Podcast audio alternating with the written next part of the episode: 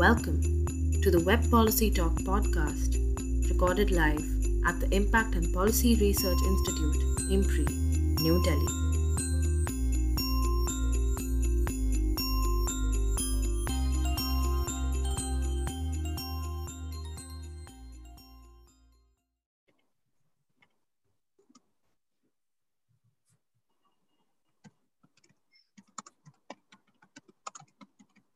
Namaste and good evening, everyone. I, Ritika Gupta, Assistant Director at IMPRI, Impact and Policy Research Institute, Prabhav Evam Niti Anusandhan Sansthan, Nai Delhi, extend my heartiest welcome to you all to IMPRI hashtag Web Policy Talk. We are here for a special talk on women workers in India, informality, survival, and resilience by Professor Shruti Tambe as part of the series, The State of Gender Equality, hashtag Gender Gaps, organized by IMPRI IMPRI Gender Impact Study Center. We have with us Professor Vibhuti Patel to chair this deliberation. Ma'am is an eminent economist and feminist and former professor at Tata Institute of Social Sciences, Mumbai. We also have with us Dr. Nandita Mondal as discussant. Ma'am is faculty at the Center for Labor Studies at TISS Mumbai. Welcome, ma'am. With the permission of our chair, I would now like to introduce our speaker for today,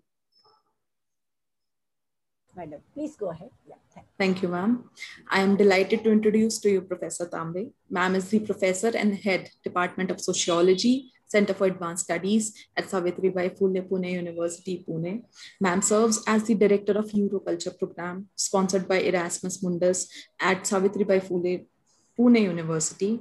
From 2000, ma'am is an active member of International Sociological Association, especially of RC47 and RC32.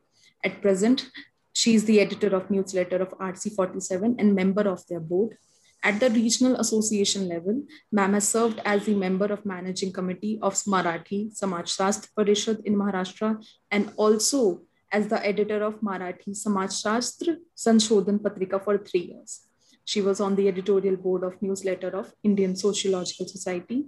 Professor Tambe has been involved in numerous collaborative international research projects, including one sponsored by SSHRC uh, in Canada and the other funded by Toyota Foundation in Japan. Thank you, ma'am, for accepting our invitation. With these introduction, I request Vibhuti, ma'am, to give her opening remarks and then invite Shruti, ma'am, for a lecture. Thank you. Yeah. Ma'am, over to you yeah, it gives me great pleasure to share podium with Professor Shruti Tambe and Dr. Nandita Mondal, both of them highly committed and uh, senior uh, academician in the area of labor studies and uh, sociology of uh, uh, labor. Now, the topic women workers in India, informality, survival, and resilience has gained tremendous uh, importance in the current context of COVID-19 pandemic because we know that the overarching concern with respect to women uh, workforce participation of, in the 21st century have been changing labor processes, labor and employment relations, labor standards in different sectors of the economy. Only 6% of the workforce of the world economy is in the organized sector with relatively better standard of social security and social protection. The rest of the workforce faces back breaking long hours of dead end work without any chance of upward social or economic mobility. They remain mostly in the precarious working situation. There is south in the north, and we also say that there is a north in the south. Thus, it is not only in Africa, Latin America, or Asia that women workers face inhuman work condition and below subsistence wages, but even the non-white workers, colored women in the workforce in the industrialized world also face same predicament as a footloose and casual workers in the economy. All hire and fire policy of the state favors the employers. Arbitrariness in the socially constructed labor market, which perpetuates intersectional marginalities of caste, class, race, ethnicity, and gender, we see that the world capitalism has found colored women as a last colony, uh, the term coined by uh, renowned sociologist, social anthropologist uh, Maria Mies, where in her book, uh, Capitalism, Capital Accumulation at a World Scale. In the poverty group, self-employed women end up do, doing self-exploitation as returns to their hard work are deplorably low. They, they stretch themselves too much. And uh, even in the sunrise industries such as information technology, business process outsourcing, knowledge process outsourcing, medical transcription, transliteration, most of the women are recruited in the lowest rung of hierarchy as a data entry operators without any chance of promotion technology control gig economy is also even more exploitative because here even the employer is uh, employer is invisible. So where do you take your grievances? A couple of women uh, as ceos uh, chief uh, executive officers of financial sector or fortune 500 companies are showcased as symbol of empowerment of women. But large majority of professionally qualified women are stuck as middle or lower level cadre in the corporate sector. And I think many of them, nearly 40% of them have already lost their job under the pandemic over the last 15 months. Presence of women in the boardroom across the industries worldwide is negligible. Apparently, they are better placed, but are not getting level playing field due to patriarchal bias. Segmentation in the factor market and product market doesn't allow self-employed women and women entrepreneurs to upscale their venture masculinity of capital is inclined towards investing resources only in the quote unquote old boys club uh, and uh, also operate on a caste, religion, and ethnic identities. In spite of such adversities, we have also seen, and I think Dr. Uh, uh, Shruti Tambe and Dr. Nandita Mondal will bear with me, that the networks such as Women Working Worldwide, HomeNet, COW, Committee for Asian Women, uh, WIEGO, uh, rural and urban working class women united their united front in say gabriela in philippines or green belt movement in Uh, of, uh, of, of, farmers in Africa, domestic workers union in several countries, including in India, women's cooperatives such as Annapurna Mahila Mandal, women trade unions such as Self-Employed Women's Association, women's banks such as Mahila, uh, Mandish Mahila Sahakari Mandali uh, Bank in India have served as role models for individual women as well as women's collectives to challenge the status quo. Experiments have been made with women in development, women and development, and gender and development perspectives. How to survive in a neoliberal, neoconservative economic system has been a mind-boggling issue confronting labor economists, trade union activists, development thinkers, gender studies scholars and International Labour Organization of the UN. It is in this context that today's special lecture by Professor Shruti Tambe, as a renowned sociologist and social movement activist, gets tremendous significance. And also we have an equally uh, uh, committed and equally senior uh, labor, labor sociologist and social work, uh, uh, social work degree holder, Dr. Nandita uh, Mondal, to discuss this issue. Over to Dr. Professor Shruti Tambe. Thank you so much, uh, Professor uh, Vibhuti Patel. I'm, I hope I'm audible. Yes, you are. Yeah. You are. So, uh, thank you very much uh, for giving me giving this excellent introduction, and I must also thank IMPRI and Professor Arjun Kumar, the director of IMPRI, for giving me this opportunity to share my thoughts with you as Professor Vibhuti Patel very rightly uh, told us, in the post pandemic period, it will be extremely important to ponder on the issue of women workers in India.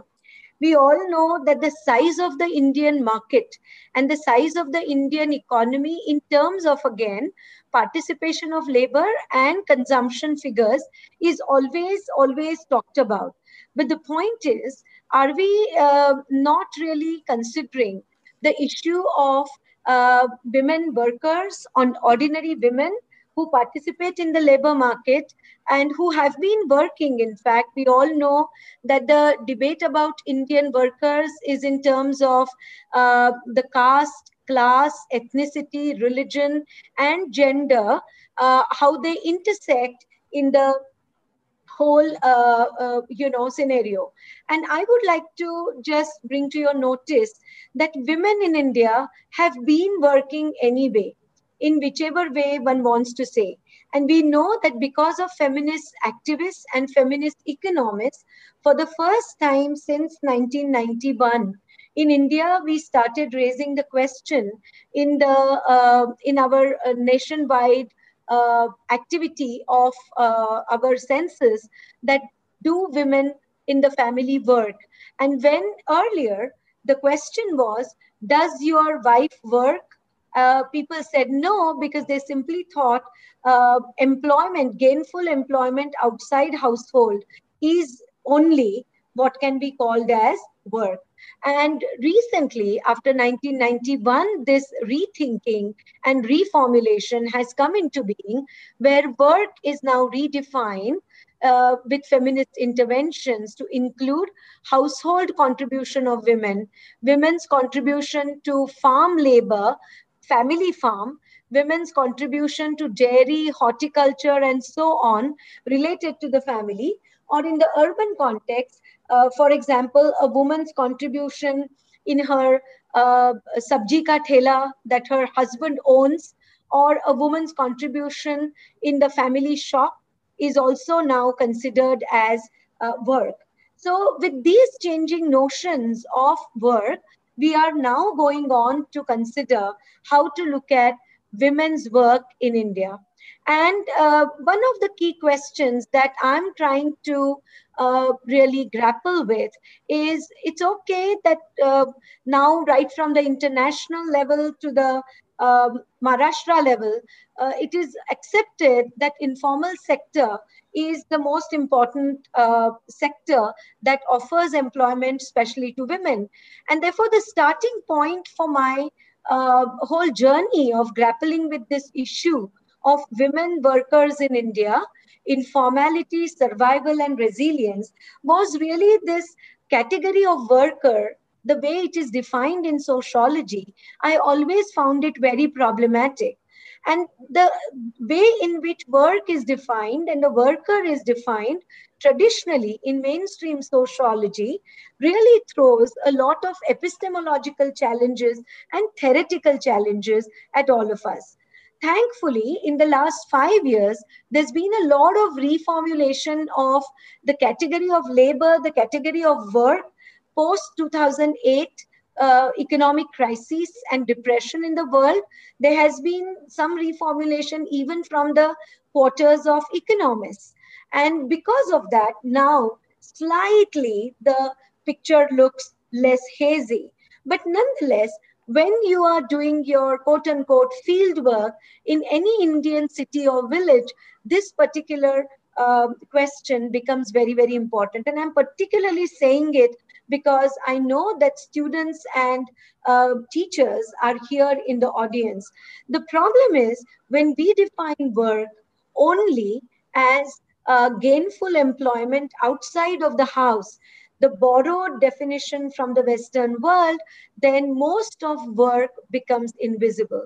And we know as it is with the combination of caste, uh, gender, patriarchy, and neoliberal policies these kinds of factors come together, macro factors come together, then again women's work is invisibilized in more than one ways. Another problem that I was facing as a researcher was cutting edge research was continuously talking about workers' movements as, uh, you know, not there at all. End of movements. That era is over. And on ground, you can see that informal sector women workers are so resilient in more than one ways. And are we really, as scholars, researchers, uh, being honest to the reality? Or are we kind of blinded blindfolded but uh, by our own theoretical conceptual concerns was my second question and thirdly, of course, it's not so easy to talk about women's journeys and their resilience and their survival, uh, the, the, struggles for survival in black or white uh, ways. It's not a binary situation at all. There are so many challenges and dilemmas that, as a researcher and as an engaged researcher, someone who, as Professor Patel uh, very generously um, told you in the uh, introductory remarks, someone who is herself a feminist and an activist in on ground for last 30 years, I always found that the situation is not where you could just have your conclusions and said, this is this and go ahead. But the situation is really ripe with possibilities. And there are so many ways in which one could think of these issues. So, in a sense, this talk today is something where I'm sharing my own questions that are uh, really in my mind as I go ahead on my research journey. Let's uh, uh, uh let's look at one particular thing, and I would like to really uh, talk to you about the case of domestic workers in particular. When you look at the example of domestic workers, you think about um, internationally renowned scholars like Jan Breman, who have developed with their long-term research, uh, decade-long research about the uh, definitional issues regarding urban workers in India.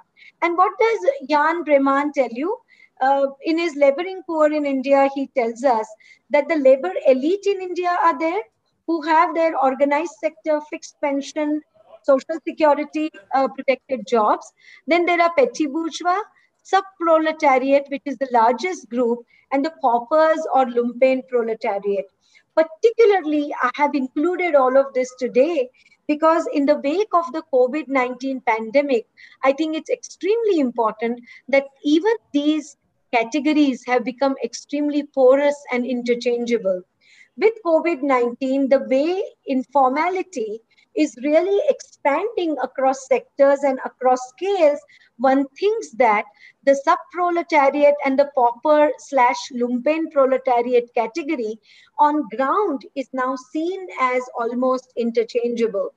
Um, the other part I wanted to also bring to your notice is what is the big picture about the numbers? The number of female workers in India, if you look at the uh, 2011 census, then you will find that the figure looks very big. And the aggregate figure is female workers in rural India being 128.8 million, and the female workers in urban India being 28.0 millions. And again, my earlier question stands valid here. Are we, in some sense, not counting work as work?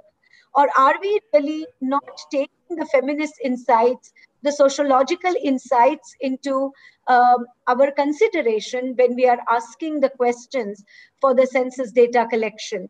And I'm particularly interested in flagging this today because this is 2021 and the census operations might start again in India. We need to again be very vigilant about how uh, female workers in India are being calculated and counted.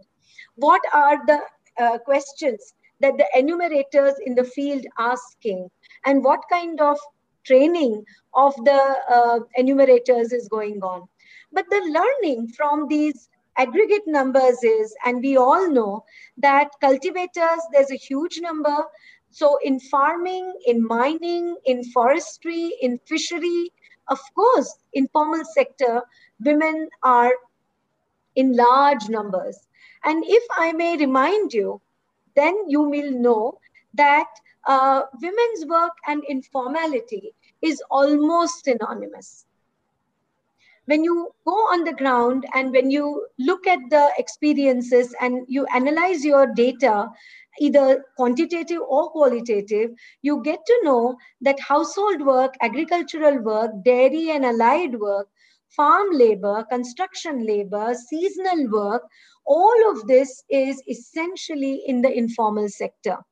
It is only of late that the UN and ILO also is somewhere celebrating informality when formality or formal work is considered to be not available, not amenable, not you know it's not possible to give work and therefore somewhere uh, at a juncture when post 1991 the lpg policies have also really affected our socio-economic fabric in country after country, you find that informal labor suddenly becomes a very positive category. I remember uh, and I'm sure Professor Vibhuti Patel will also remember an important contribution from uh, Nirmala Banerjee, the famous feminist economist from India, who edited a book long ago titled Informal uh, uh Sector Women. And in that book, when you read the uh, different case studies and different aspects of informal sector work, or the uh, early 90s when Renana Jhabvala Ela Bhatt and others edited, wrote at different platforms about informal sector work, there was still a kind of negative connotation attached to the concept of informality. Because the state could not industrialize enough, there were these large number of uh, agricultural jobs or jobs in fishery, jobs in forestry, and so on. And informal sector work in the urban arena was also tried to be, in a sense, uh, you know, shoved under the carpet because it was a sign of somewhere failure of the state to industrialize enough. But 1991 comes with its uh, you know package of lpg and you find a different kind of celebration of uh, labor market seg- segmentation on gendered lines and also a very positive kind of connotation attached to the whole notion of informal sector work. So in reality anyway women's work and informality was almost synonymous. Now it gets state sanction. It gets international sanction and informalization becomes one of the important preferred paths of creation of employment.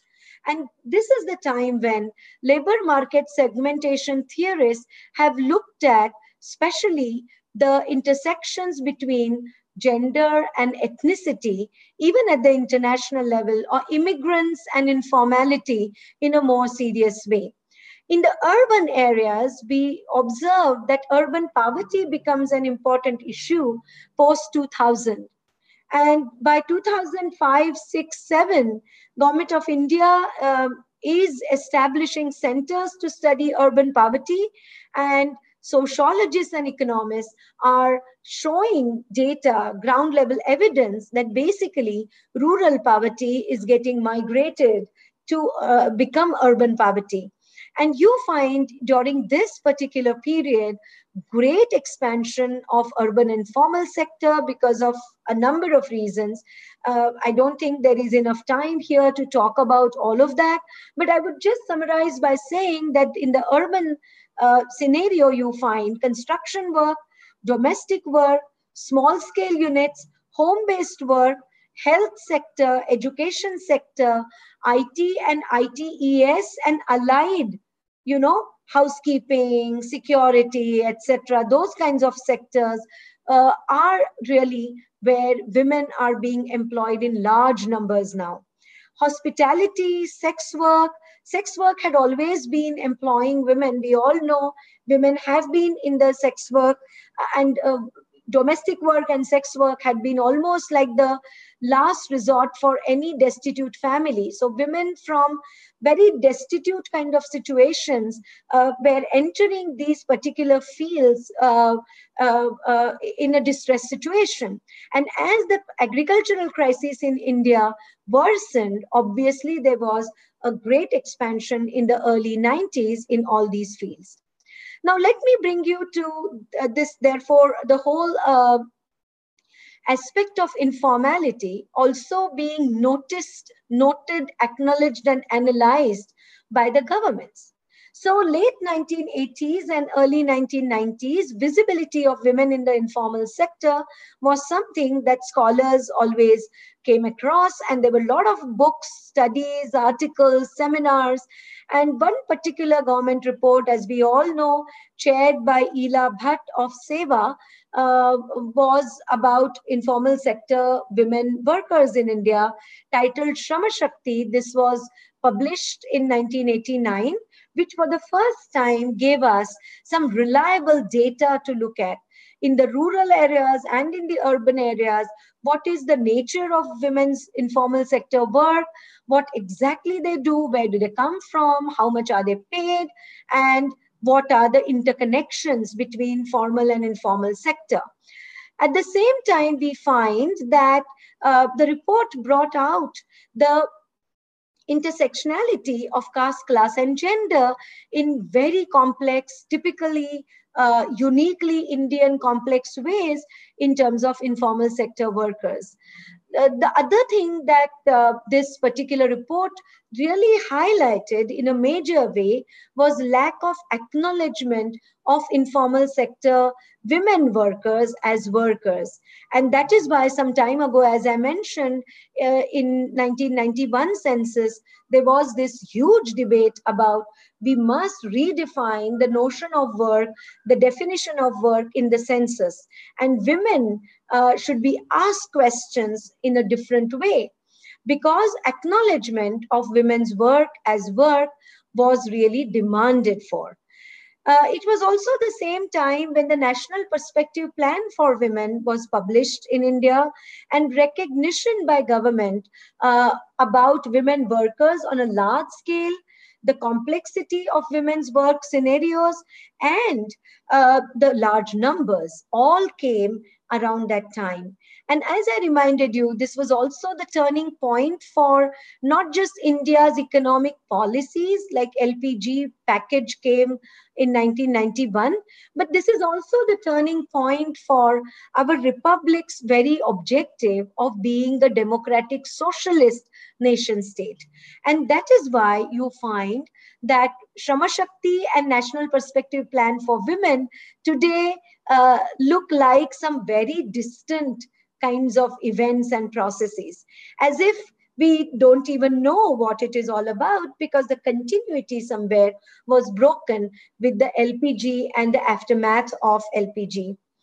Let me turn to the second aspect of my uh, deliberation today, and that is what is the whole issue of survival?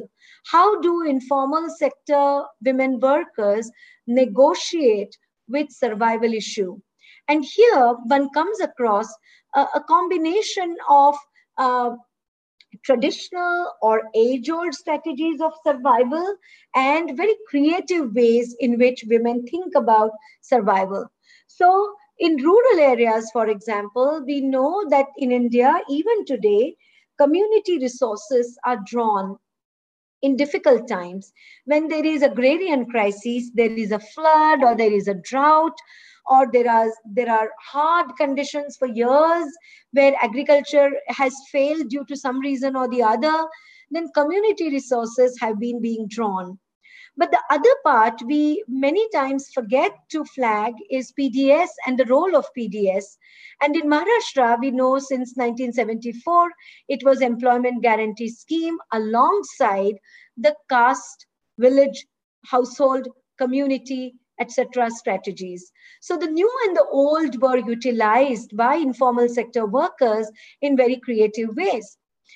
The developmental projects also offered some employment uh, right since 1960s and with capitalist agriculture in some pockets in india at least we know that the tenor of employment in agriculture changed uh, at least for some periods in some pockets.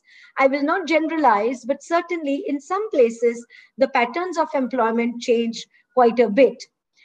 At the same time, we also know that one of the major survival strategy was also hope.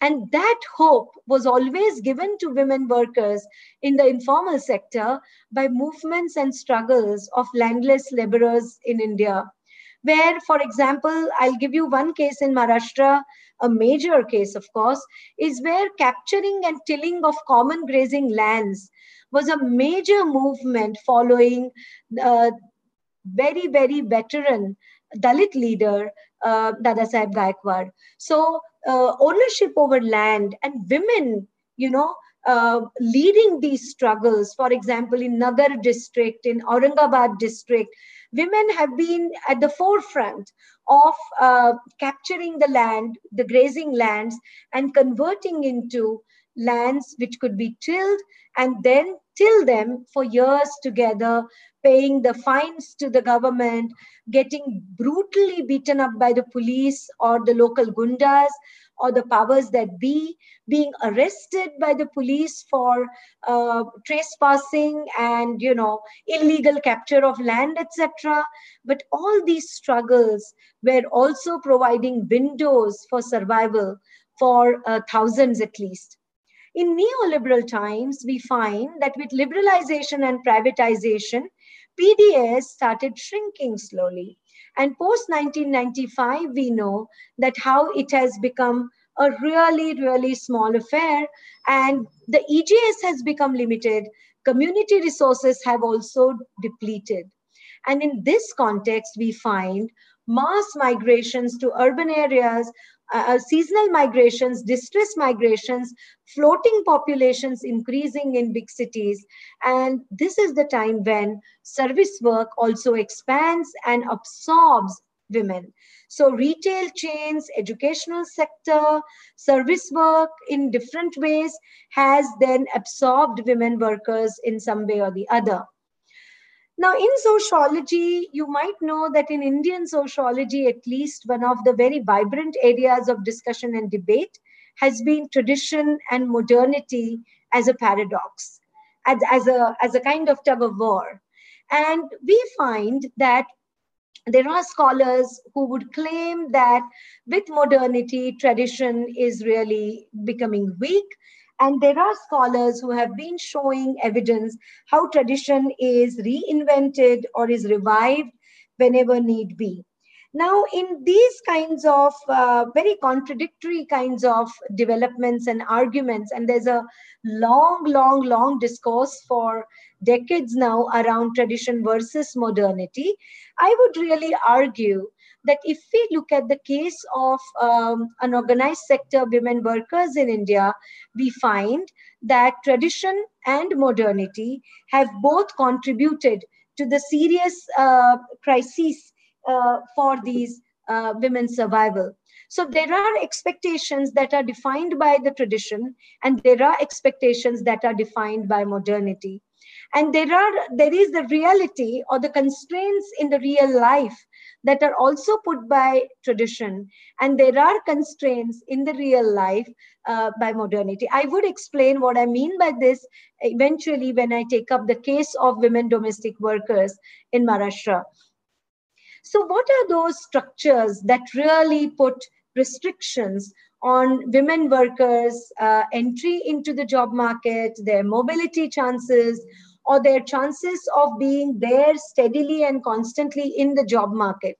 And we find that caste, patriarchy, community uh, are, and when I say community, I mean religious values, caste values, especially for upper caste and uh, OBC uh, women, the value structure itself forms the uh, you know subordinating kind of framework, and then religious values as well, and religious discrimination, caste-based discrimination for Dalit women, discrimination for Adivasi women.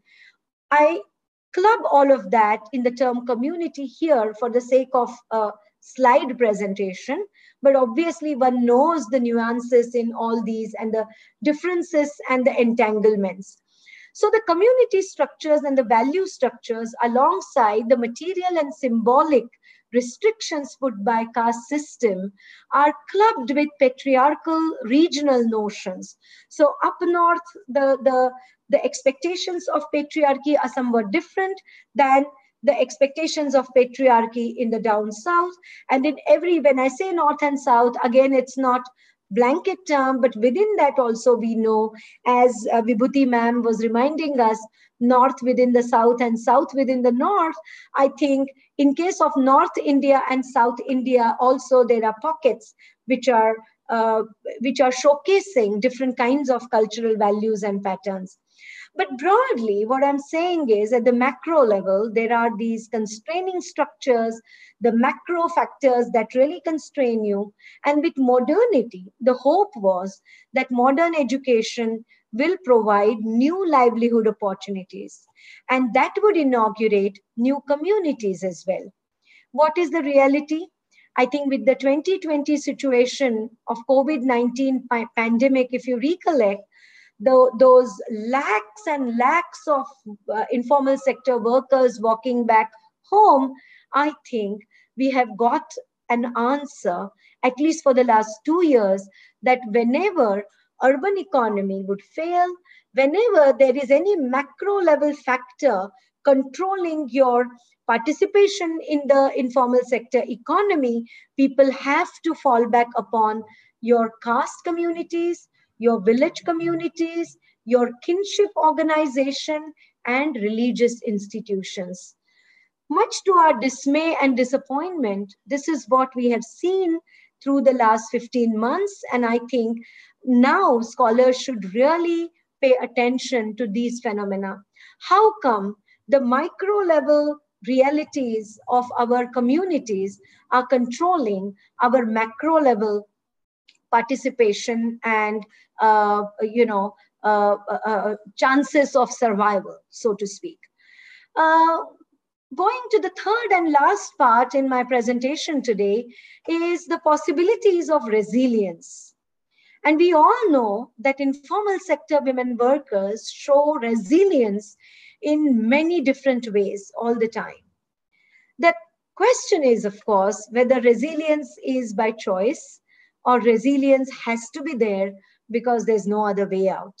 So, in a modern democratic nation state like India, and where the social imaginary of becoming a Vishwa Guru and a superpower in the 21st century uh, is really coming through for the women informal sector workers on ground is the question we are really grappling with.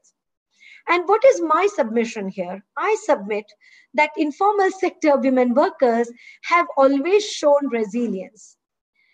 But we know that caste, patriarchy, religion, ethnicity, and now neoliberal policies have been constraining their ability to be resilient. Today, in the Sustainable Development Goals, micro resilient communities is one of the most important things. But the question is that loss of livelihood, threat to local ecological systems, privatization of water and other essentials, and militarization. For example, even the forest department is now believing in fencing the land on a massive scale across India. This kind of militarization that ordinary people are continuously experiencing, how does that limit the resilience of women workers? And with this in mind, I would say that unfortunately, though workers, women workers are showing resilience and creativity in their everyday lives, what we find is because of the retreat of the democratic socialist ideology uh, controlling the state, guiding the state, and the withdrawal of the state in these neoliberal times, uh, what we find is there's no clear and constant state support coming for women. Informal sector women uh, in the 1990s and early 2000s drew their strength for resilience. For example, from microfinance groups, self-help groups, and we celebrated those millions of small uh, savings groups across India that women so eagerly came out of the houses, formed, and started working on, started producing small goods for the markets, local markets at least. But sure enough, we find that as neoliberalism expands, uh, the support for those kinds of networks has waned.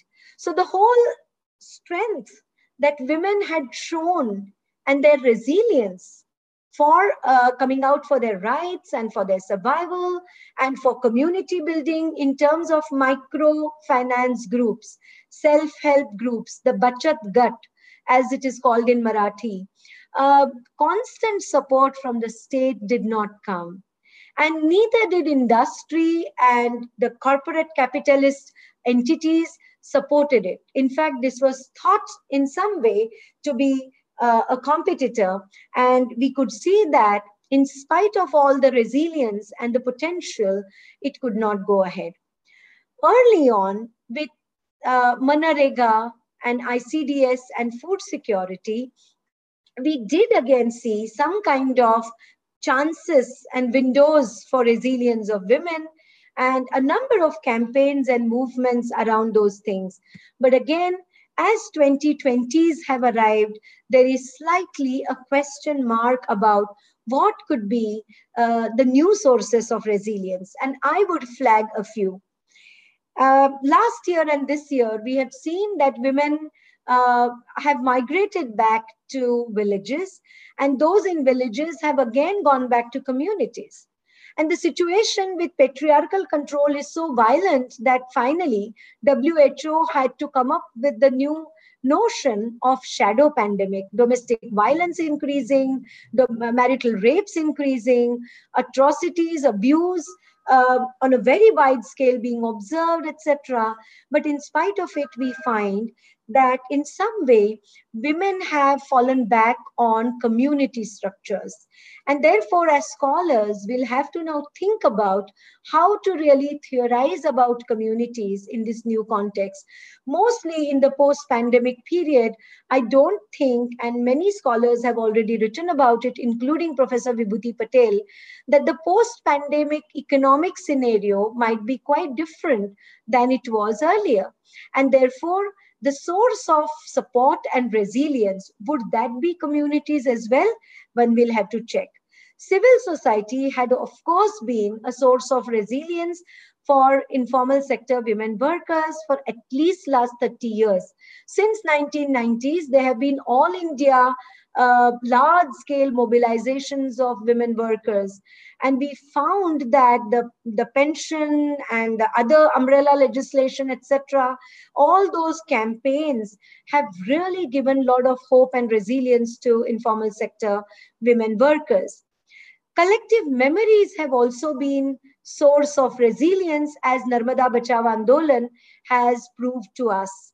That collective memories of living by the river, the same folk culture, the inherited legacies of certain topographies, ecologies, and therefore certain symbolic worlds had also been the sources of resilience. Collective goals, right? Ghar banao, ghar bachao, or the case that I'm going to very briefly touch upon is the domestic workers unions in and associations in Maharashtra. You find that collective goals, which are not just economic, but even cultural and political. Those also give resilience to women. And then networking that has happened right to life, right to work, right to food, right to education.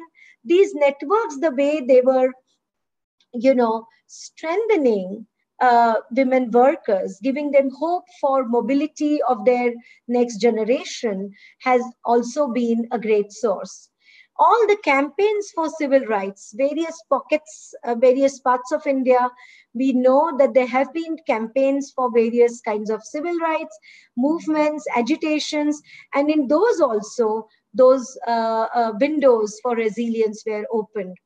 One interesting example is, of course, the Kudumbashree in Kerala, which we know two uh, consecutive floods in Kerala and the COVID pandemic also, the Kudumbashree network of women's groups was immediately galvanized and mobilized by Kerala government. So I think the new communities could also be a source of resilience. Caste, kinship, village, of course, women have fallen back upon those last year and this year in the time of the lockdown, pandemic lockdown. But I think more than that, we, we should not forget that the resilience has also come from interesting new communities.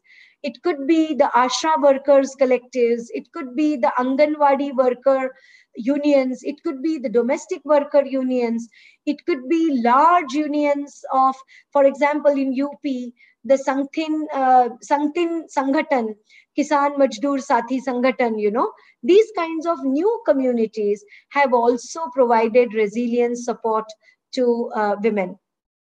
Let me stop uh, in a few minutes by just uh, giving you one example from Maharashtra, which is of the women domestic workers unions and associations. And I have done a detailed study uh, for years of these unions and associations. And because of their campaigns, we all know that Maharashtra was the first state to pass um, an act in 2009 uh, for the benefits of uh, women uh, domestic workers. And uh, these unions and associations had thousands of members and you can see in the picture uh, conventions like these were organized in many cities this particular picture is from nagpur under the leadership of rupa bodhi and Bilas Bhongade, a huge convention was organized in Nagpur of women domestic workers. And what were their uh, demands at that time? Old age pension, health benefits, annual increment, right to food through BPL status, and gratuity. In all in all, you find that the, the direction, the orientation of the whole campaign was to consider the state as adversary and as a strategy not to antagonize the uh, uh, middle class uh, uh, women employers and the male employers as adversary.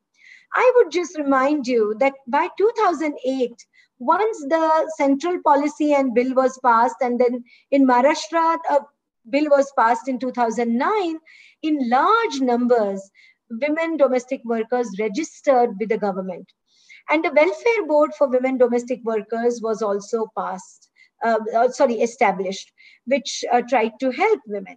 And I would end now because my time is already up. I would just say that though uh, I could see that the struggle and the case study of women domestic workers associations and unions as informal sector women workers resilience shows us that once the board came into existence, the powers that be became very active. And suddenly on the welfare boards, the uh, uh, party in power immediately nominated people who were not connecting with the struggle at all. But what did the women get? And one of the most important thing is it was not just that uh, they were acknowledged as workers by the government, but even in the public sphere and in the general public, acknowledgement as women workers came for the first time. Uh, you will see in, in, one of my pictures in the slides an old lady very proudly pinning her uh, Molkarin Sangatna identity card because she feels so proud that she has a photo ID. And she's a worker acknowledged by the government of Maharashtra. With this, women negotiated in many interesting ways. Showing their I cards, they have gone to police stations when their husbands or their young sons were rounded up for no reason. They use their I cards to negotiate with their employers when uh, a theft allegation, for example, was made. They use their I cards uh, in various places like the state transport to demand some subsidies. And this is how I feel. It is not just uh, when there is a community organization, when there is a union working for you, issues like domestic violence were addressed, issues like illicit liquor were addressed in the bastis, in the wards, and citizenship claims of these women in terms of going to the police station, fighting for their rights also became quite evident. And with this, I would just end by uh, raising a few points. What could be the post pandemic scenario? And I know none of us really believe in historical ifs and buts, but we know that precarity is going to be more widespread. Withdrawal of labor protection courts is just around the corner, we know. And because of that, uh, whether women informal sector workers would get the same kind of protection as they enjoyed before is a major, major question.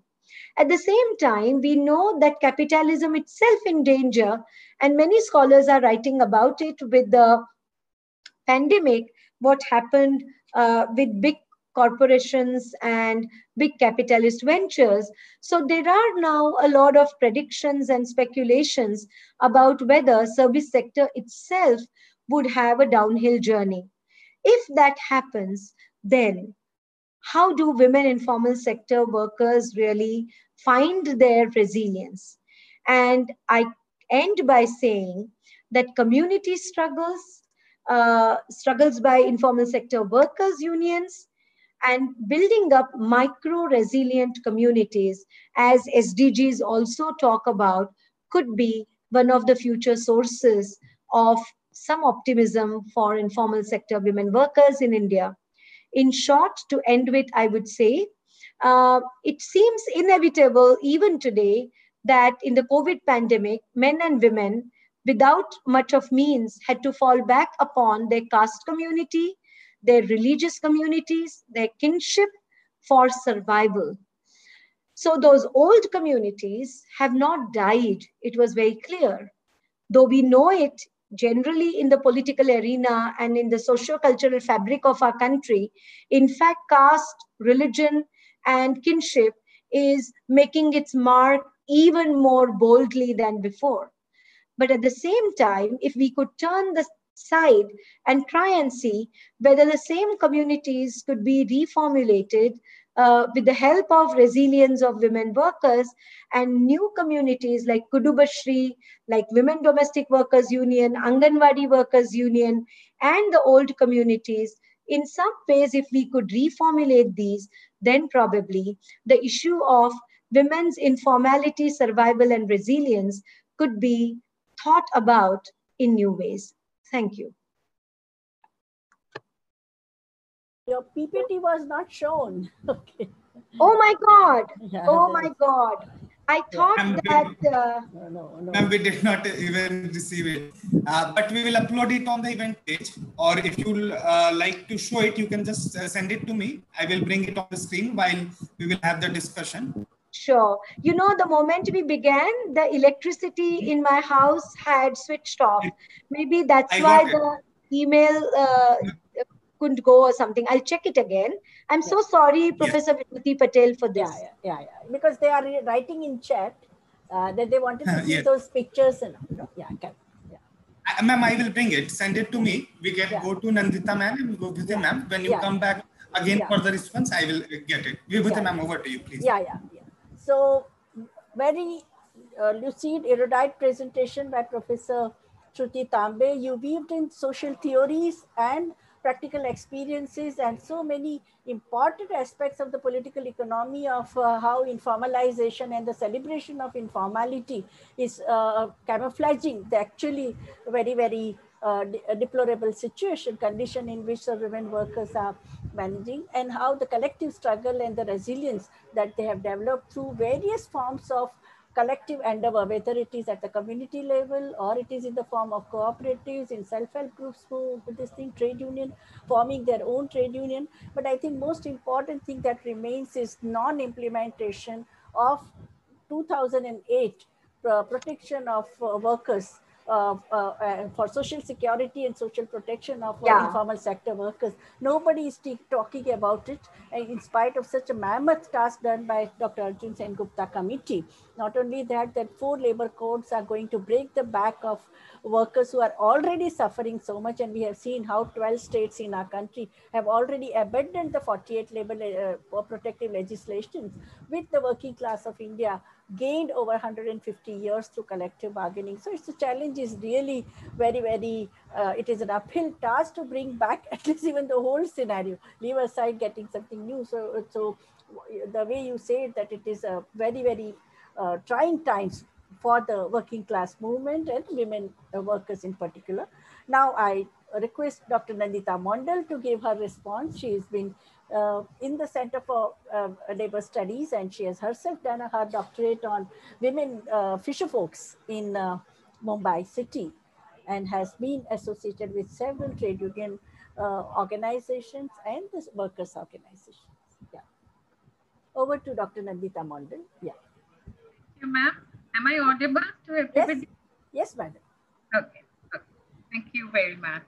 Thanks uh, to IMPRI and uh, Professor Vibhuti Patel to uh, give me a chance to be part of this uh, discussion. And it's really a um, uh, interesting uh, session that has been delivered by Professor uh, Shruti Tambe. Thank you very much. It was very thought-provoking. Since I'm being given the responsibility to be the discussion for this, let me start with my job here.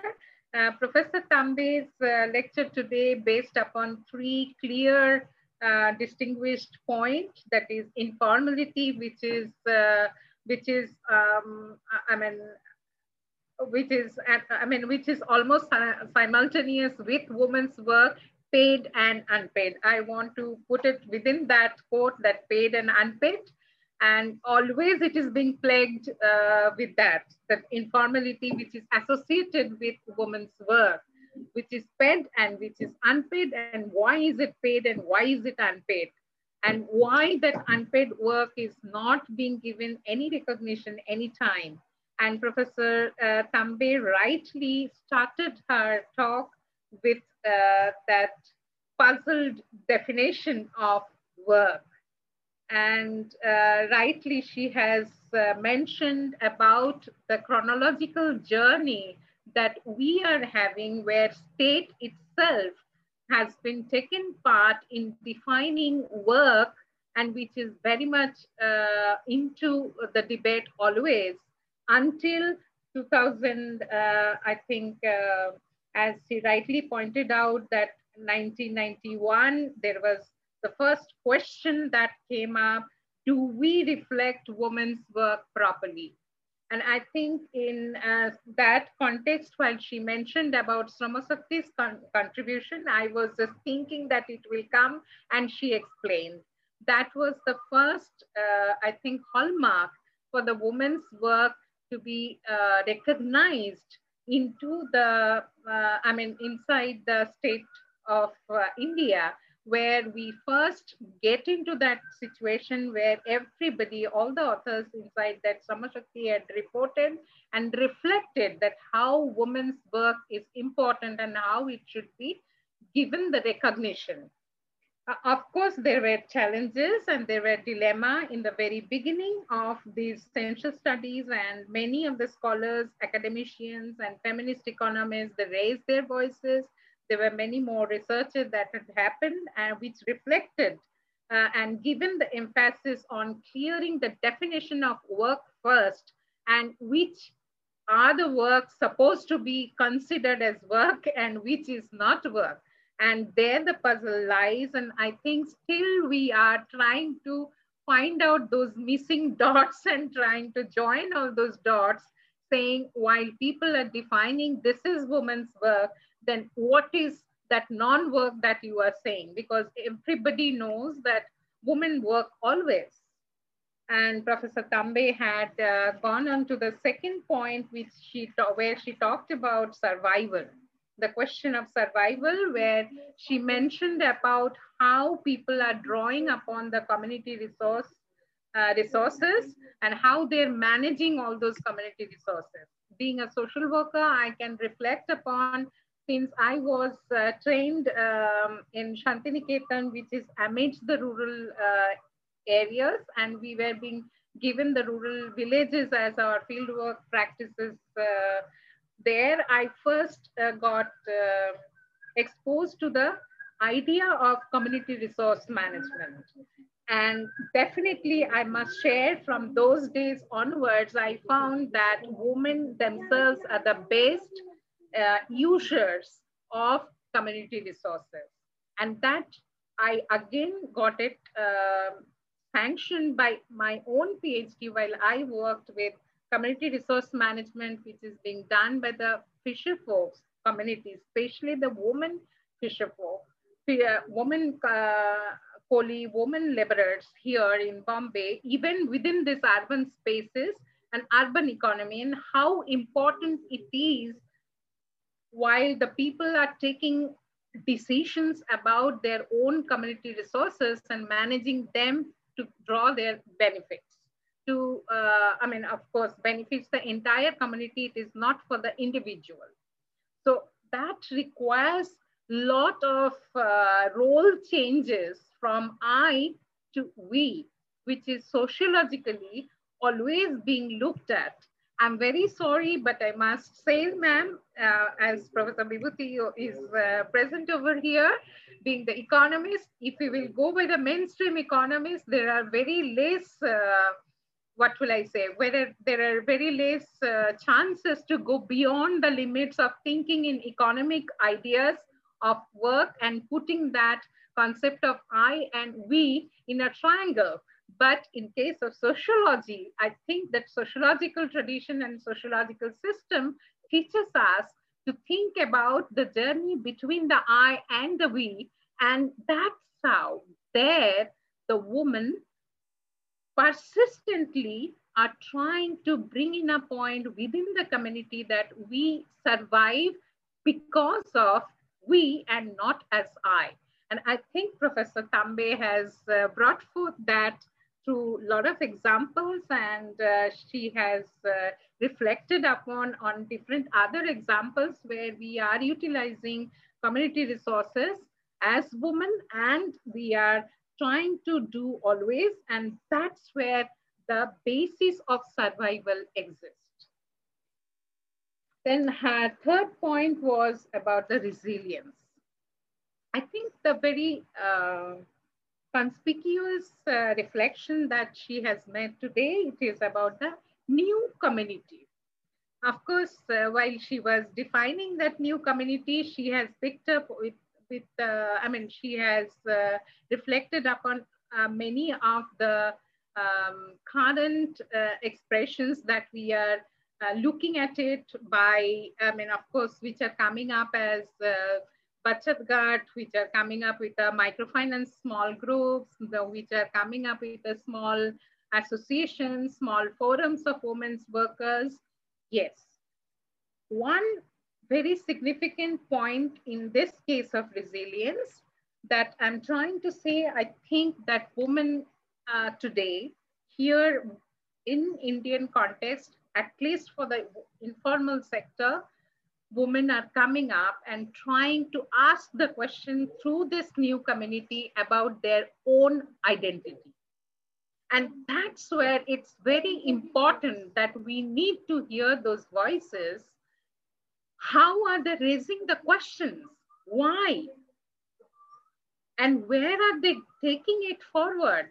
So this is a very good juncture which uh, I think Professor Tambe was trying to highlight that resilience is very important at this moment where the Indian women who are working within the urban setup or the rural setup as informal workers are raising their voices and trying to create small foundations, small pillars to ask for, to fight for their own identity to create the space where they will be recognized as laborers, as workers. And there wouldn't be any sort of uh, uh, economical, I'm very sorry, Professor Bibhuti Patel, it was not only economical or a mainstream economist definition to say that only if I am doing a gainful, I'm, I'm engaged in a gainful employment, I should be considered as worker.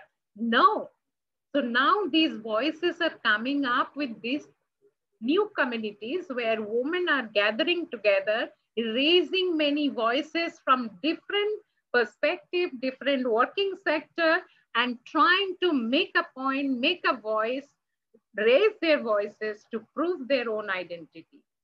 Now, the question comes up at the end. Um, I need to ask Professor Tambe, with all these, where do we locate as women to talk about the dignity of labor?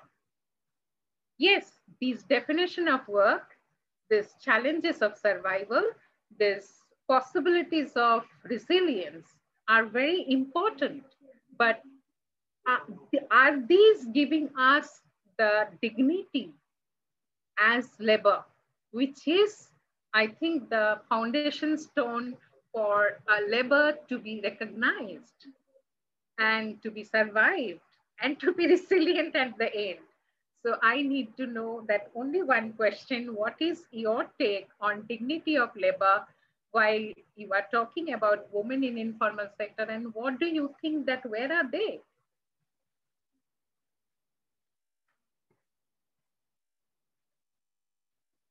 Yeah, Dr. Nandita Mondal, you have raised a very, very important issue. You have hit the nail where the mainstream economics treats only marketed activity as a work. So I think non-mind that is the tug of war between the mainstream neoclassical economist and the gender economist because right from the very uh, first conference of Indian Association of Women's Studies in 1981, there were three important dimensions, women in politics, women in work, and women in law.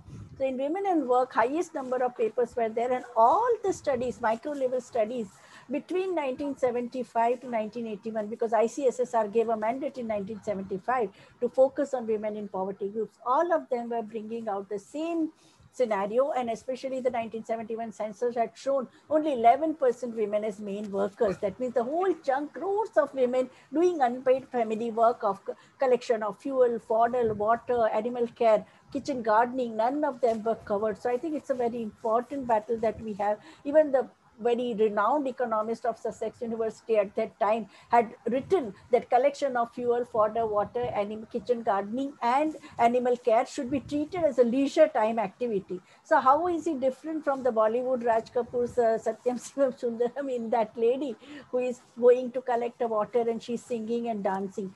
And, and, and the question comes up then that if the women are doing, should it be always putting it in that quote unquote leisure or quote unquote it's a precariat or if it is a precariat then why is it that precariat that options yeah. that answers those no. are triviality attached to the woman's work. work. No, and plus calling it leisure time activity itself would negate her backbreaking work. Like yeah. uh, the, the, if you do the time use analysis, then this is the most, and, and then, then you consider that woman is a sponge on the economy. She is not contributing to the economy. So now the current, even in the context of uh, pandemic, ma massive debate that's going on is unpaid care work. So I think you have hit the nail very this thing. And now the, the, the, the floor is open for Q&A. Both uh, you, Dr. Professor Shruti Tambe and Dr. Nandita Mondal, both of you are free to answer all the questions. The first question is from uh, Shoma K. Parthasarthy. Would you, uh, would you like to uh, unmute yourself and speak or should I read it from the chat box or you will see me read it? I don't know who, who is there. Our, question is about the commons that how in Maharashtra women uh, got the common property resources. What were the roadmap in which uh, the women, what was the trajectory no, of uh, women uh, uh, gaining those commons? Could you please give references for the capture of commons for agriculture by Dalit women in Maharashtra? That's the question to Dr. Shrutita. As I said, these were uh, campaigns and movements, especially in the 1970s, 80s, and in 90s. In 70s and 80s, they were meted with brutal violence, as I was saying. But post 1990, there was one particular, there was so much of pressure from progressive movements and uh, groups that uh, Maharashtra government passed one GR. And in that GR, it was said, if you have a, a receipt of fine paid to your district administration for cultivating, trespassing, and capturing land, then you can show that. And for 10 years, movement uh, activists were collecting those receipts. And on the basis of that particular GR and those uh, receipts that were put forth in the Bombay High Court, finally pattas were redistributed. One particular name I'm very happy to share with you is that of Shantaram Pandere and his organization in uh, Aurangabad district they have been successful in distributing almost uh, more than 500, more than 700 acres of land. And this was collectively captured, of course. So, uh, for example, the shepherds have done it together, or in a village, some Chamar women have done it together. Then some other Dalit women came, then some OBC women came. And in that fashion, these have really expanded. Uh, in Vidarbha, there was a campaign too. So Vidarbha, uh, there was a campaign. These are loose groups, you know, there was not a very strong network.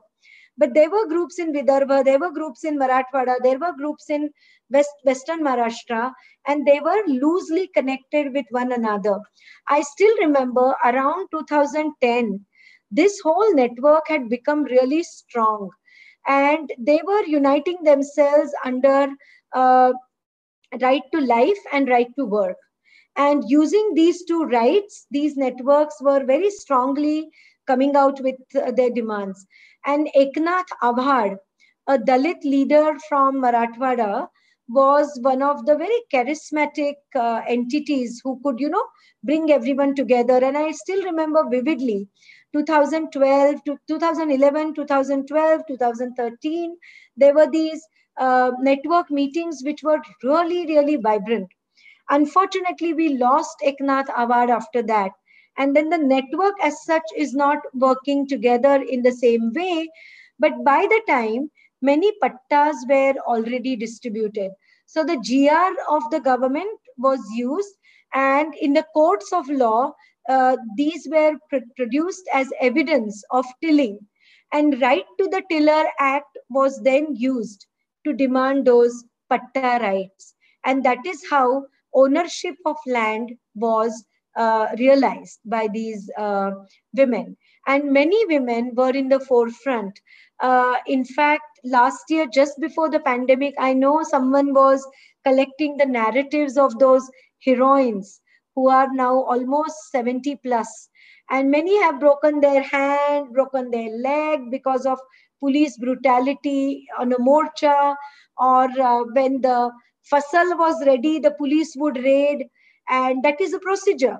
So the police would raid, but the beating used to be brutal because of the caste background. So a Dalit woman would be uh, very brutally treated by the police. And that's why these heroines are um, now quite old and um, uh, wounded also, many of them. Yeah, I think I have answered. Nagmani Rao, you have uh, twice you have written your detailed comments. Can, would you like to speak? Can you unmute and speak?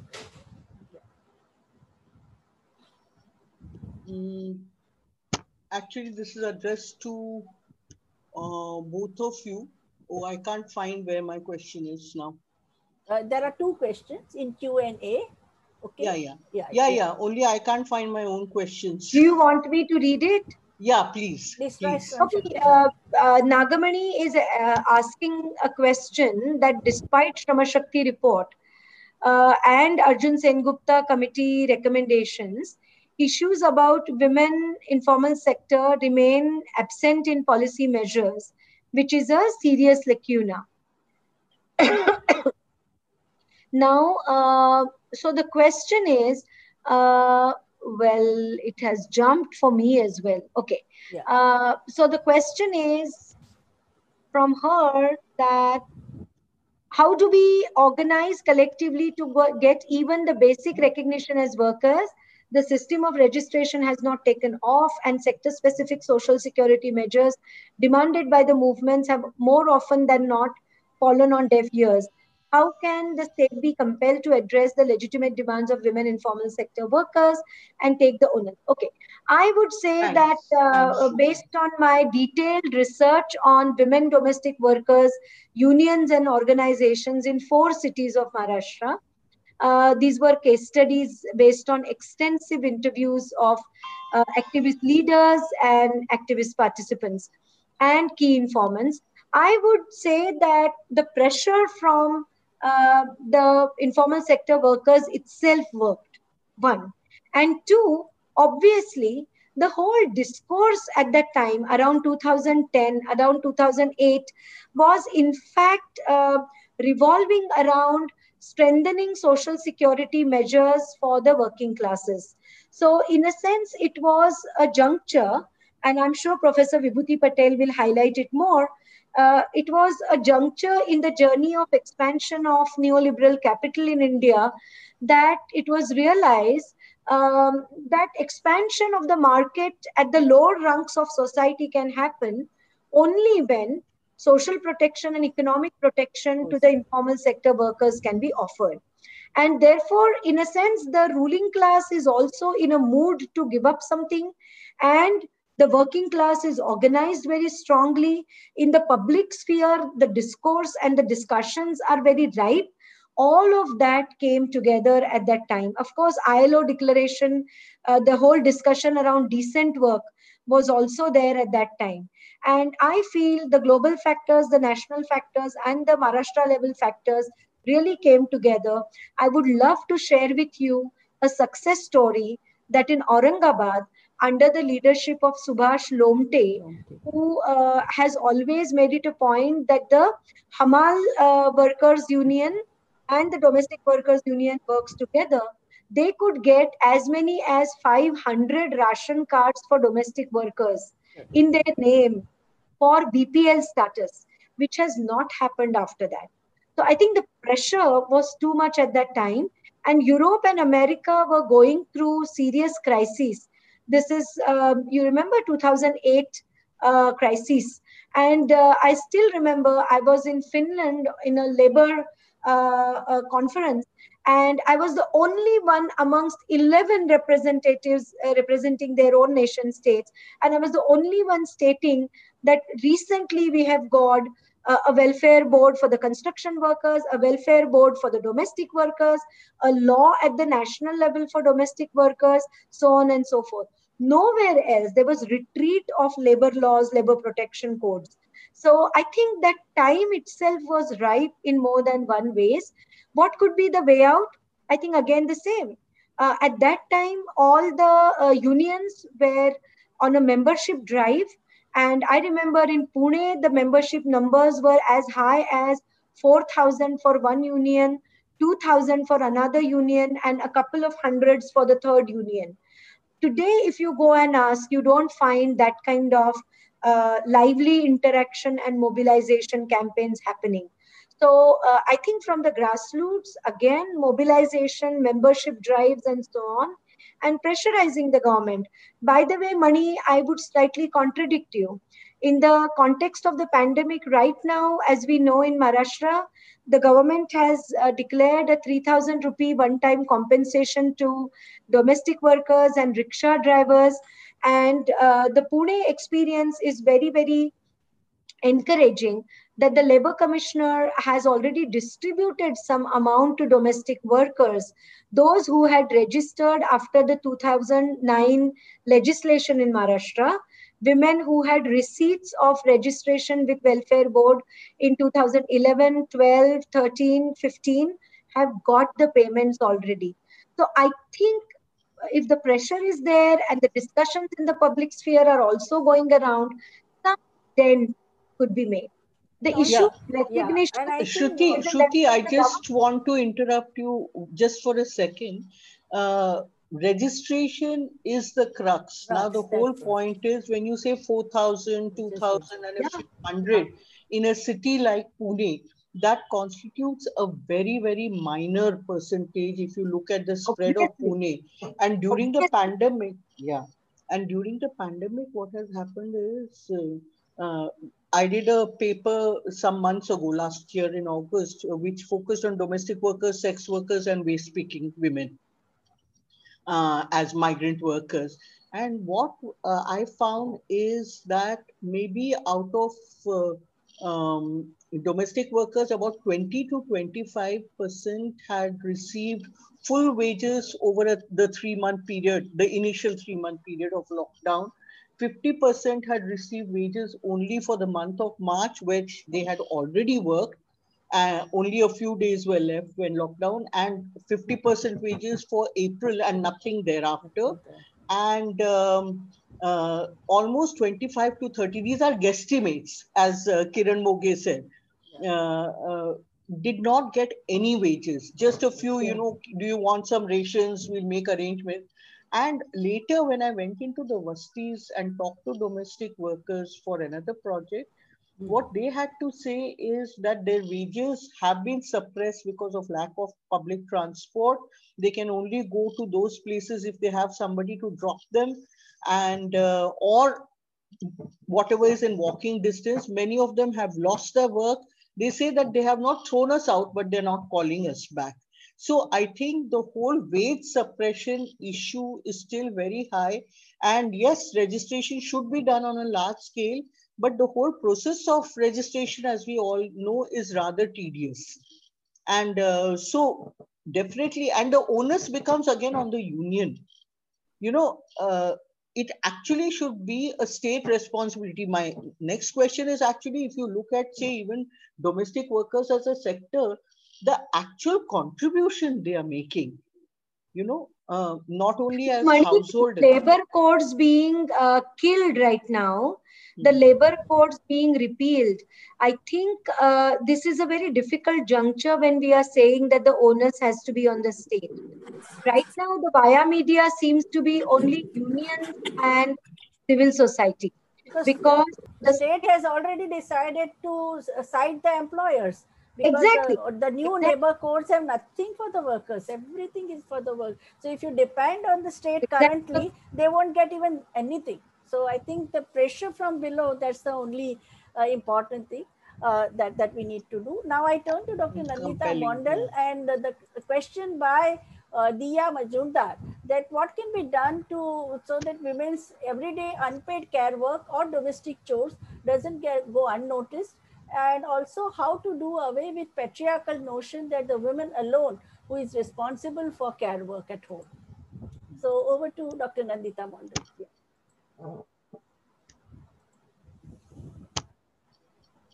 I think it's a very difficult question. And uh, even if uh, we all, whoever all here with all the silver streak cannot answer in one sentence, and we all put together our experiences, that also will never answer this question in a black and white. Sorry for that, but I'll try my level best. I think um, what Professor Tambe today said it's very important that there was always a, a, a war between a tradition and the modernity and each one of them are having the contribution towards the human society around us to uh, make it more relevant, make it more facilitative. Now, in this case of women's work, to, to uh, ensure that security is being given to the women's workers, specifically in case of uh, domestic workers or care workers, we need to bring out the qualitative results from the field more and more and more and more and create a proper um, uh, voice heard at right point of the time where the policy level while we are pushing this agenda forcefully saying that we need the recognition we need the recognition and we need the recognition. Because until that is recognized, the care work, each one of them, whatever minute care work that each woman of us, like us, we are doing within our household sphere, if we are not documenting it and if we are not making it public, if we are not making it heard in black and white, we cannot make a point. And hence, that's what I'm saying that each one of us, we are present here with all these silver streak and thinking and working and uh, reading and researching, even if we will put together all those efforts that fails to make the people who are making policy uh, awaken to this question to answer.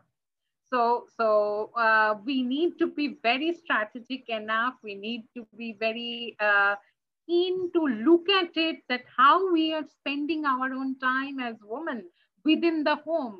Maybe it will be different perspective from one person at one place in one culture, one ethnic uh, environment to another part of our country because it will be very different for us and we cannot standardize those again. The way we are experiencing the lives within the city of Bombay may be very different than a two-tier city or three-tier city, but that does not mean the women who are raising their voices from the three-tier city should not should be unrecognized. That has to be recognized, but because each one of them are making a sum together to raise the voice to bring the change in the public policy. When we are defining public, that woman in the three-tier city and the woman from from a uh, from a my, I mean, the city like Bombay, we, we need to take uh, recognition of their voices. So I think the job is very difficult, uh, but it is not impossible. And recently we, we have seen that 2010 onwards, increasing number of judgments of Supreme Court, High Court, Session Court, and Family Courts have acknowledged housework, especially in the case of accident compensation, eh, where the housewife life was bigger. Even in the divorce cases, we have seen that uh, this thing that uh, if the husband doesn't is refusing to give maintenance, then the time use analysis, how much time this woman dedicated to, for for building the uh, uh for, for the family uh, this thing and community building that is counted. So notionally it has been accepted, but general uh, what we need to do, as Dr. Nandita Mondal said, we recognition, official recognition of care work, housework, unpaid care work, and for the first time, our country has come up with a time use uh, document, the time use analysis uh, was uh, put in public domain in 2020 based on the uh, 2019 data, but it is a recall method, their use of previous 24 hours, what all did you do? And it is divided into personal work, care work, and paid work.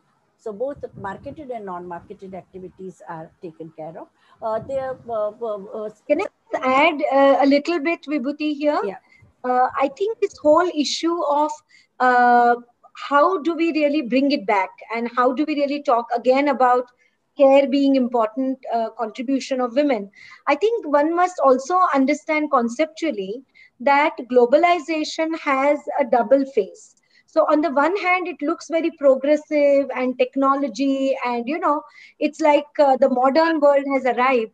On the other hand it also encourages a lot of conservatism so globalization across the globe brings uh, this Janus phase development. And therefore, uh, you might remember that uh, Center for Monitoring Economy yeah. had published a report how in the recent years, women's employment has gone down and especially in organized sector and urban economies. So you will find that uh, upper class, upper caste women with highly specialized degrees have chosen to say that I'm looking after my house, I'm looking after my child, and I want to dedicate myself to the family. So, this is the reversal of the ideology of the 70s, 80s, 90s, when young girls were always uh, groomed to become workers in the public world. Now it's exactly the other way around. And it is also the game plan of economy where the pay packet is compared, how much the husband is getting, how much the wife would get, and then the husband saying, you cook and look after the house and be at home.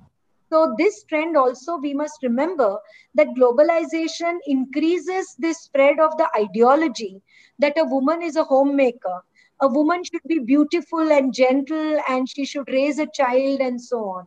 And therefore uh, obviously the approach to uh, economy and jobs becomes very different.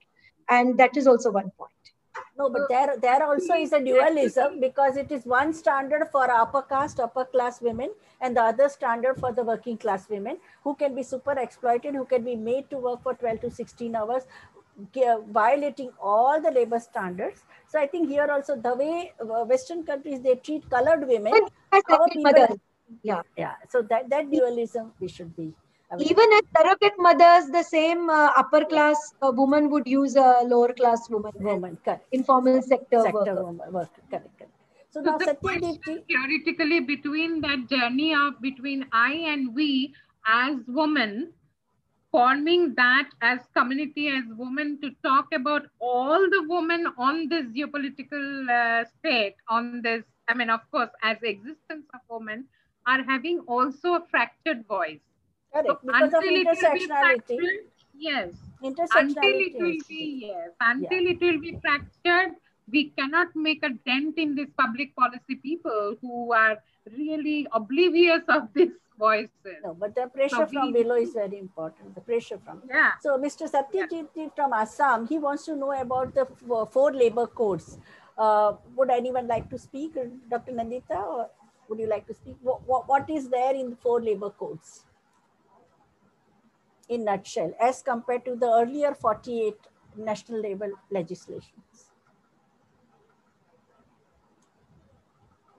Okay, so I would like to say that these four labor codes which deal with the wages, industrial relations, occupational health and safety, uh, and the social security and social protection, all of them, none of the labor codes mention women as workers. The whole discourse, even the drafting and the language of labor code is in terms of he, him, and his nowhere there is a her or this thing. Uh, another thing that women are not mentioned in any other play, in, including safety. When the question of occupational safety also, sexual harassment at workplace, which according to World Bank is a most devastating occupational hazard of the 21st century, is also not mentioned. Only when it comes to maternity benefits, women as women workers are mentioned. So that way, I think there is a complete invisibility of women in this whole discourse on labor code. Migration, even for the migrant worker, their migrant worker is considered to be a male migrant worker. There is no nothing about the women migrant workers who are in a large number not only interstate and uh, rural urban, but even cross-country migration, women workers are there, both as professional like nurses and uh, white-collar people, and also mass of women as domestic workers and cooks and uh, other support staff and service sector workers. So uh, at the gig economy, even when it talks about gig economy, there is nothing about women who are in a large number, they are whether they are beautician or they are service provider uh, in a, a, a, lot of platform-based activities which women are doing. So there is a complete invisibilization of women as workers and women's groups have uh, taken strong objection. Currently now these labor codes are like postponed, but I think we have to continue the discourse on this. Now there are uh, some more questions from Supriya Tabassum. Suraya Tabassum, uh, she is asking Professor Shruti Tambe that you have rightly highlighted resilience capability of women workers in informal sector. Apart from community participation, how do you foresee accountable role of state machinery in these regards? I don't know because as Professor Vibhuti just now told us, the state is not ready to uh, take the responsibility and be accountable in this. So I think in a democratic, in the true democratic spirit of our own uh, social life, we should uh, force the state to be accountable and take that responsibility. And uh, apart from resilience, I would say, again, pressurizing for, uh, uh, for example, repealing of these labor codes or reformulation of these labor codes so that women workers are acknowledged as serious partners in GDP contribution and just shoved away as, uh, you know, the uh, objects of charity. That should be our own approach. That's all I can offer. I think uh, Ms. Vijaya Lakshmi Brara also, I think, saying the same thing that what is state doing? And, and currently, the whole question of informality and invisibility is maintaining status quo. So, what is the role of the state? Uh, Ms. Vijaya Lakshmi, would you like to speak? Because she has also written in chat box another comment and uh, she has talked about the women's market in Meghalaya in Imphal and how it uh, even under the lockdown well all other shops are allowed to get open but this one is still not allowed. So the discriminatory attitude of the state. Vijaya Lakshmi would you yes, like to speak? Uh, yes yeah. Vibhuti ma'am thank you very much. Uh, can you hear me? yeah we, I can we can hear okay you know it was uh, Shruti it was a wonderful insight. Thank you very much but again you know since i'm from northeast uh, you know uh, i start taking examples from there. Uh, first of all the conceptual question. As to this whole the way you had this problem uh, with the definition of work i have this whole problem with this concept of formality and informality. And uh, you know and uh, the, the moment you define something informal you make it uh, you, you you take it in a very very frivolous manner so to say. For example Ima Keithel is a, such a historical it defines manipur. Okay and then people uh, you know are cashing on it by writing on them and this and that. Not a single government policy till now uh, on on on them. And then uh, in the in the whole uh, you know um, Vibhuti Patel, please enlighten me in this whole uh, you know calculation of this market value in this whole market value system of Manipur, the, the market of Ima Keithel is never, uh, uh, you know, is never part of this whole statistics sub, uh, you know, subtopics, you know, it, it is never there. So the moment you push a, a sector or push uh, uh, uh, something into informality, you make it, you, you treat it in a very, very, you know, you ignore it. You, you have a accountability to ignore it Mm-hmm. Now, similarly, when we talk about the, uh, you know, the More, the, the Burma and Manipur trade, which is called the More yeah. trade, you know, it is a majority of the goods are under the informal trade. Mm. Now, when I was in China, me and one other scholar, we were saying, why, why can't we make every single trade into a formal sphere?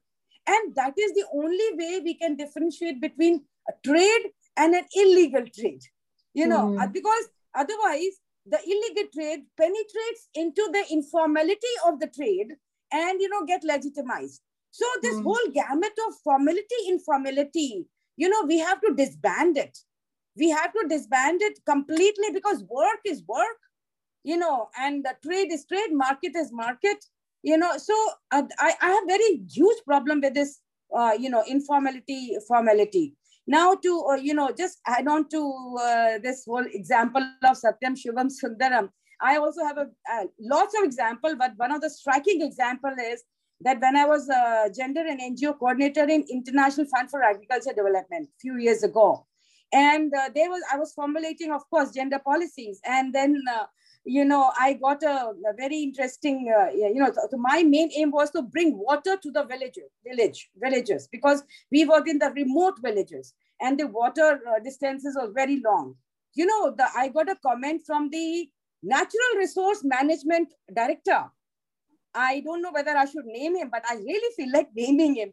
But uh, you know, he actually told me you know, Vijayalakshmi, you're spoiling the cultural matrix of the village because if you bring water to the village, the women will stop taking their, you know, matkas, going to the river source and and therefore they will not be able to gossip or they will not be able to discuss about their marriage relationships of their children. You know so you are finishing the cultural matrix by bringing water to the village. You know i don't know. You tell me whether i should name this person or not you know, it is because it is such a sinful thing to say. Yeah. When the Karnataka, Similarly, when Karnataka Watershed Development asked me to do the gender training of electrical engineer, metallurgical engineer, civil engineer, pipeline engineer, and environmental engineer of Karnataka, and when I talked about the water and I quoted Indira Rajaraman's study that on an average Indian woman uh, spent 6.2 years of her life in collecting water and had she been relieved by tap water, she would have at least gone to school for six years. So they said, no, ma'am, what are you talking? We have pouches. No, now you can get, you can buy one rupee God. pouch. You get from My the God. village. All My the engineers God. talk. They say, what are you talking of getting water? You, you can get it for one rupee, no? Pouch. So these are urban engineers, no? And they were, they were, yeah. So how to really possibly penetrate into this iron walls of patriarchy? I just don't know. It is, it's very difficult to work uh, in, in, such a situation. Yeah, but I think women in decision making, 50% reception, wherever the panchayat women are very, very robust and uh, vociferous, they have been able to bring changes. So yeah, yeah, yeah. I, I, I've also seen that, but then, you know, this whole policy level initiative, it's a, it's a very long journey. More, more gender sensitive people journey. in the policy. No, and we we have to uh, like actually consider it as a priority to enter those structures and uh, uh, bring women's voices. No? Yeah. Vibhuti, can I come in for a minute here? Yes, yes, yes. Please, please. Um, I'm sorry. I just wanted to make a point that uh, Shruti had raised. It's very important at this juncture. Um, the whole issue of uh, the census operations that are happening now. Yeah. Uh, we should uh, anticipate that and really look at how data systems are capturing or not capturing women's work yes. and recognizing their contribution because that becomes the basis for entitlements also. And it's being used in such a way that communities are being denied of the basic needs for livelihood and life. And at this time, that's very critical.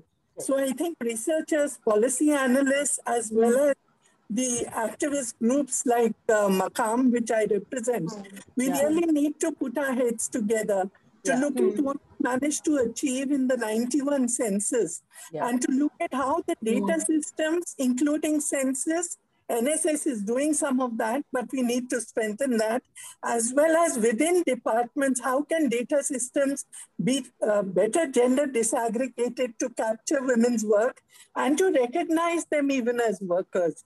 Both mm -hmm. these things are missing and we really need to do much more concerted work on that. Yeah. Thank mm-hmm. you so much. It's no, been I was, an enjoyable discussion. Yeah. yeah. Thank I you, was, Soma. Thank you. Thank you for that. I think we really need to work on the census right now. It's really urgent. Yeah, I think in that 91 census process, I was also very much involved because yes, the responsibility was given together. to Research yeah. Center for Women's Studies. So yes. even to get one word added, because in question number 14, mm. what women do in your home, and they would say head mm. of the hmm. household was nothing. While what mm. all women do in your home.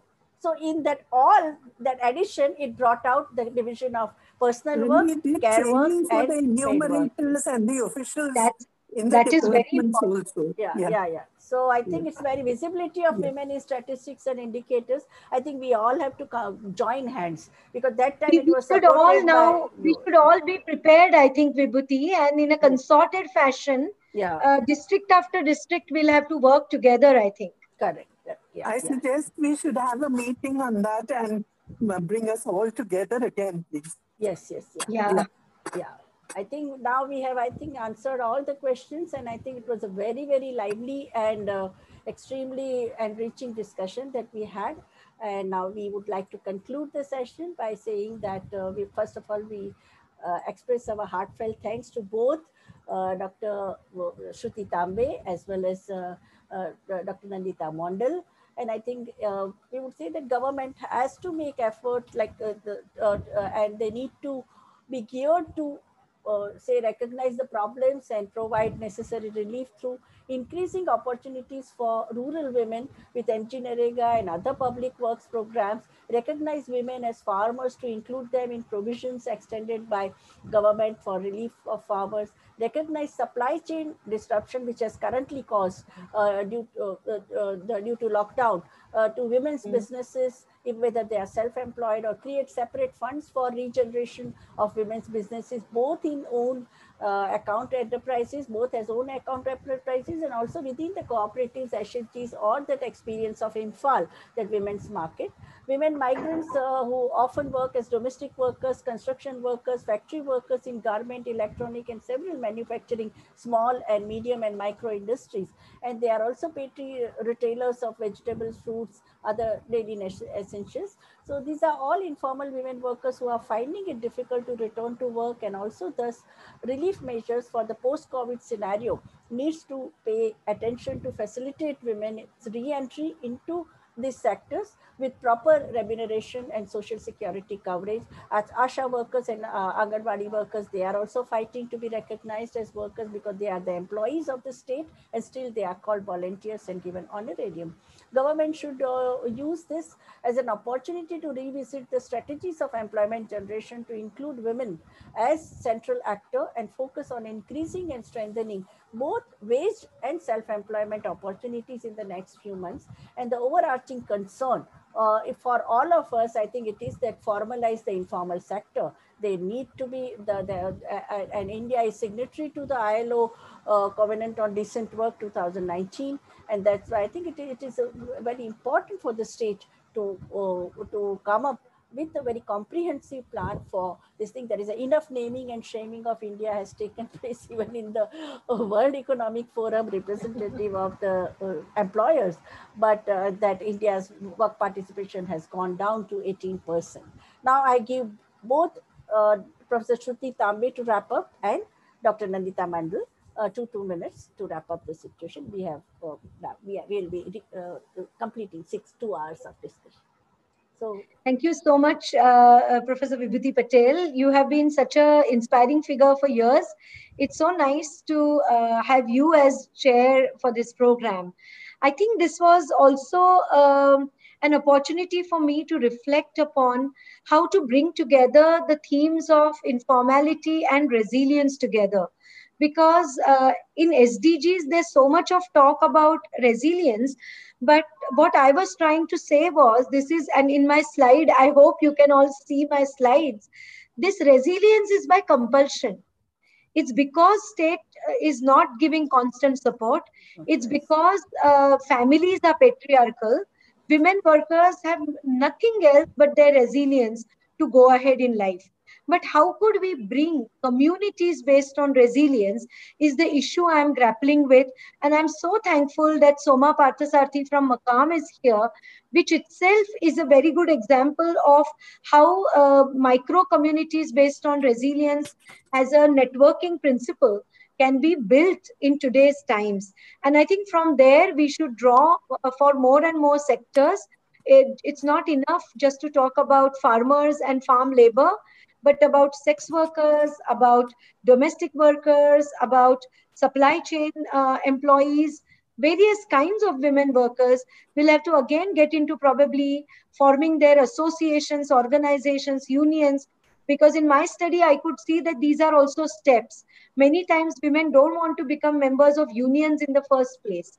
But if there is a community based organization where her domestic violence case is taken, where her child's education issue is solved, then she's slightly opening up to the issue of unionizing.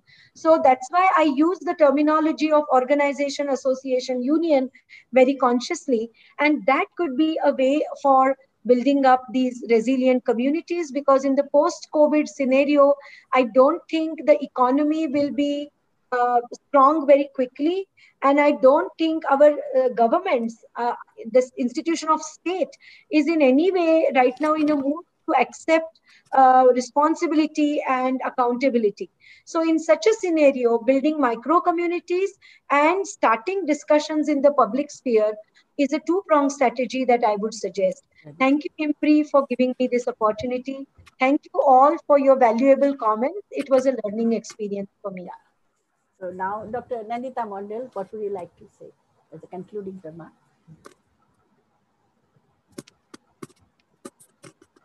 Ma'am, please unmute yourself. Nandita ma'am, you have to unmute yourself. Thank you very much, uh, yes. Professor Patel, to give me this opportunity and thank you, IMPRI, to give me uh, this uh, platform to raise the voice and uh, hear the voices of different women who are working for a long period of time. And it's really a pleasant uh, session that uh, Professor Tambe had given a very uh, intriguing lecture. And I think what Professor Tambe has mentioned as his second, as her second uh, point uh, today's lecture is survival. I think informality is always uh, entwined with the question of survival. And we, the women, are always at that point of time, always uh, trying to fight for the survival, wherever we are, whichever positions we are. Now, if we are there, we need to make the voice hard. We need to make our labor uh, labor uh, labeled as dignity or dignified labor. So how will we do that? I think that's the question that we should work for uh, now onwards together. And post-pandemic situation made it a point and opened it. Uh, I think uh, in a in a magnanimous way that we need to start this question uh, right now and try to find out the answer as early as possible. Thank you very much. So over to Dr. Arjun Kumar. Yeah. Hello. Yeah. Yes, yes, ma'am. You can hear me? Yeah. Yes. So I would really like to thank uh, uh, uh, all of you for attending this uh, very important discussion today on women workers in India, informality, survival and resilience uh, by Professor Shruti Tambe ma'am. And uh, on behalf of Gender Impact Studies Center at IMPRI Impact and Policy Research Institute, we thank all of you, those who are uh, watching it live here on Zoom and Facebook, and those who will be uh, watching it later on YouTube and on, on our podcast for this our the State of Gender Equality hashtag Gender Gap series. So let me once again thank all of you.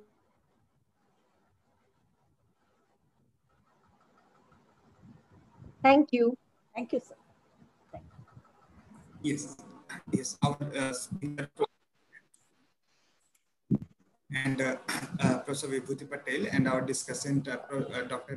Nandita ma'am and uh, Nagmani Rao ma'am and all the uh, all, all, others who have raised questions in this very important discussion. So with that, have a nice evening everyone and please take care. Thank you. Thank you. Thank you, sir. Very, very lively discussion. So educated. Yes, yes, very nice discussion. Thank you. Thank Have you. a nice so day. inspiring. Shruti, Thank you. Nandita, Shruti, Yeah. Very good. Thank you. Thank you. Bye. Thank you.